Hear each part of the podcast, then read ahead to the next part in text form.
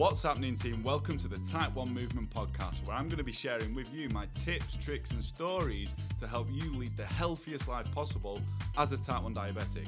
I'm your host, Type 1 Tom. Just a quick disclaimer any advice that I give will not overpower your medical professional, so please consult with them first if you're thinking of making any changes.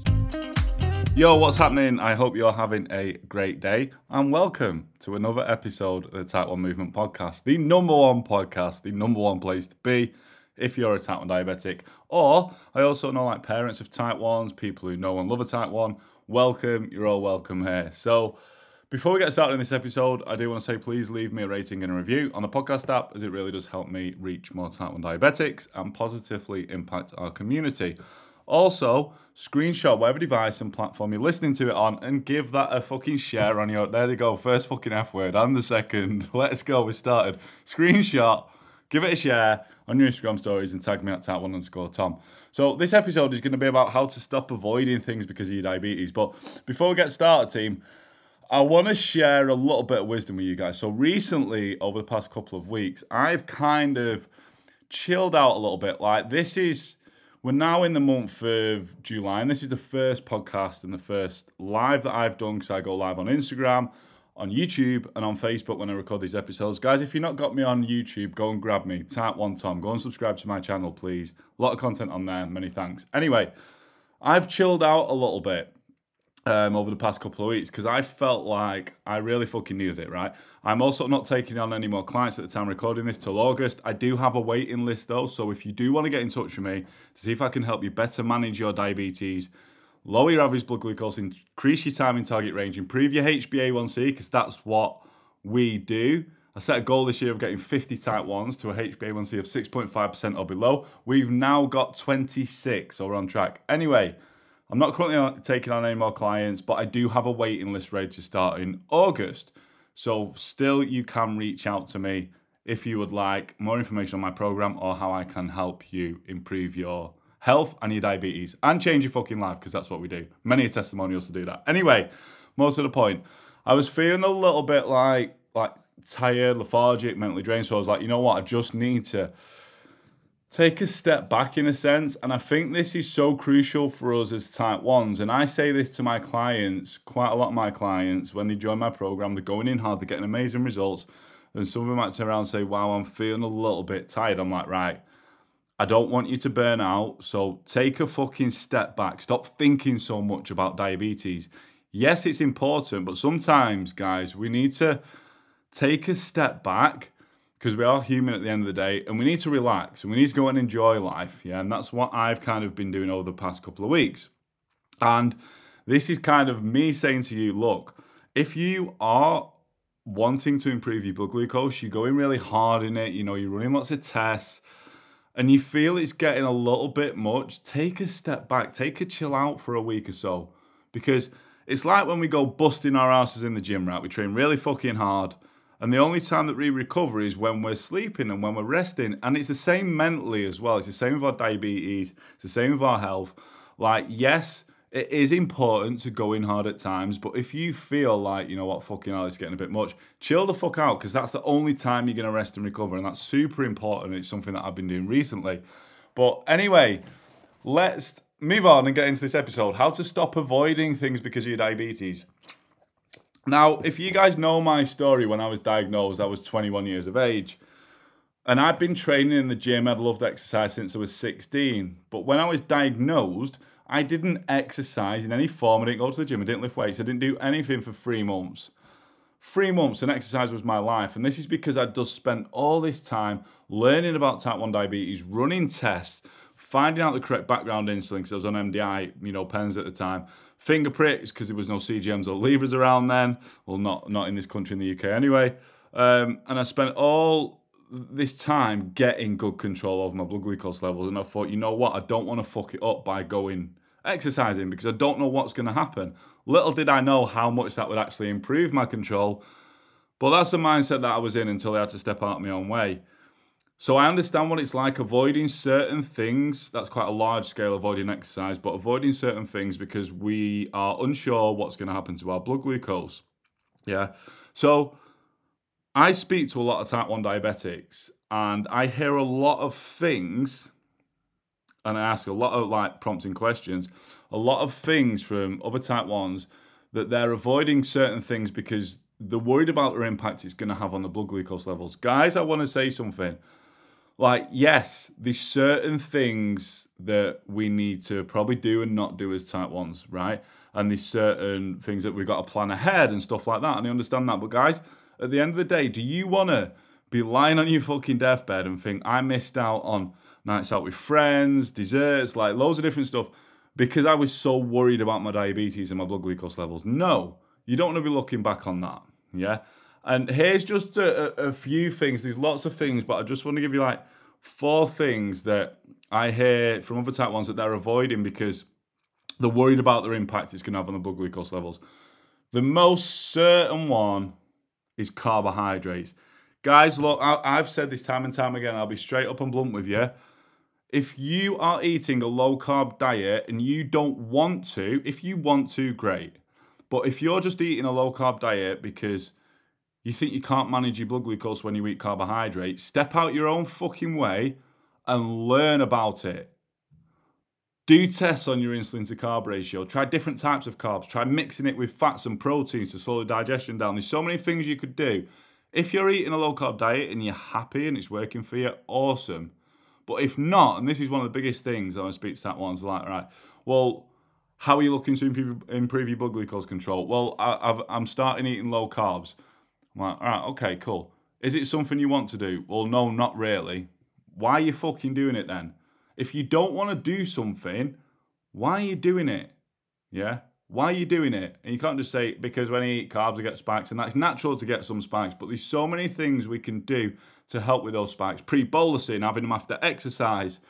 Like there's so many things you could do. So if this is you and you're eating a low carb diet because you're worried about carbs, you're worried about getting spikes and all this, step out your own fucking way and learn about it. That's all I'm going to say on that. Another thing is alcohol. Yeah, I like a drink. A lot of people like a drink. Some people don't, and if you don't, that's your choice. Fine. But if you're worried about going on nights out and drinking alcohol because of your diabetes and how it's going to impact your glucose levels, I totally understand that. I do get it can be scary as type 1's drinking, right? But don't let that stop you from having a couple of drinks and enjoying yourself. And I also get asked by type 1s, yeah, but I'm not sure what happened with my blood glucose levels. Guys, you know, when I had my first drink, when I was diagnosed, you know how I found out if it would impact my levels? And this is something I preach a lot to my clients have whatever the alcoholic drink is you're thinking of and don't bolus for it and see what happens to your blood glucose levels. If you get a spike, you know that you're going to have to bolus for it. If not, you stay stable, cool. Another thing I'll make you aware of as well when we're drinking alcohol as type 1s, I could do a whole fucking episode on this, but overnight, yeah, what happens when you drink alcohol as a type 1 diabetic is it needs to be processed through your liver. Now, your liver is responsible for kicking out glucose as well, you know, keeping your blood sugar up a little bit. Those spikes you get around exercise, when you're stressed, when you're ill, that's the glucose from your liver. But when you drink, your liver stops kicking out that glucose and it starts to process the alcohol. It's, it's a toxin body, it's a foreign fucking body. Like, it's like toxic in your body, isn't it? And your liver's got to process that so it stops kicking out the glucose.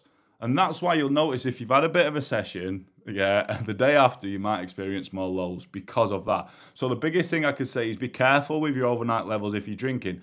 Maybe have something to eat, possibly run on the high side if you're worried about dropping.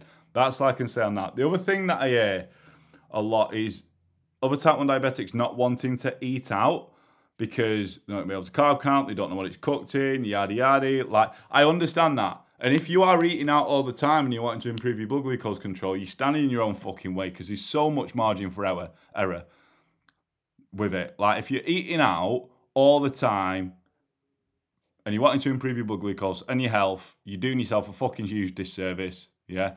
But if you're eating it every now and again, even like once a week, yeah, cool.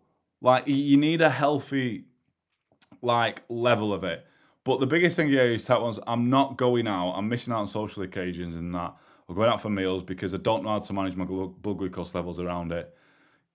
You know what? You need to go and do it because if you're not doing it, you're never going to learn. Another thing is type one's avoiding desserts. I could never do this. I've got a major sweet tooth. I love my fucking desserts, my cheesecakes, my Reese's stuff, yeah, my ice cream. I love it. And I've learned to manage my blood glucose levels with it because it's something I enjoy. I don't want to give that up. Do you know what I mean?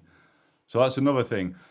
Guys, I'm going to give you like a couple of tips around this, but I do want to say, like, if there's things that you're avoiding and feel like you're missing out because of your diabetes, like how do you expect to learn something if you don't do it? I've said to so many of my clients, like, oh, they're like, I'm not too sure what would happen if I eat this or that. I'm like, go and fucking eat it. I will say to them, go and eat that so we know what's gonna happen.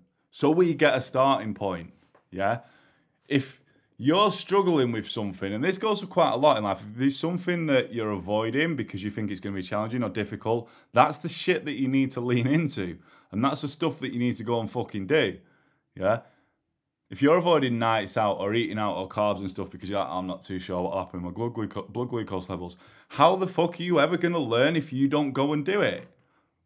You're never going to learn. Yeah?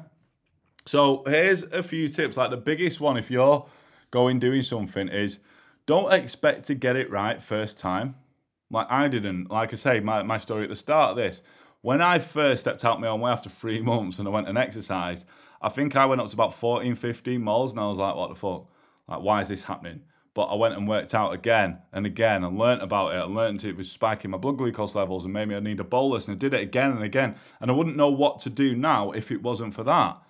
So don't expect to go in you know, start to eat carbs, drink alcohol, eat out, have desserts, all this sort of stuff if you've been avoiding, and get it right first time. It's not going to happen. The more that you do something, the better you get at it. And that's the point in this, yeah? So when you first do these things that you're avoiding, so to speak, do it, get the data from your blood glucose, and that's going to be as a starting point, yeah? That's going to act as a starting point. But the main thing that I want to get across from this is you can't just avoid doing things, eating certain things, doing things that you actually want to do because of your diabetes. Yeah. Because the only way that you're going to learn how to manage your blood glucose levels through certain events is by going doing that shit. Like, go and do it.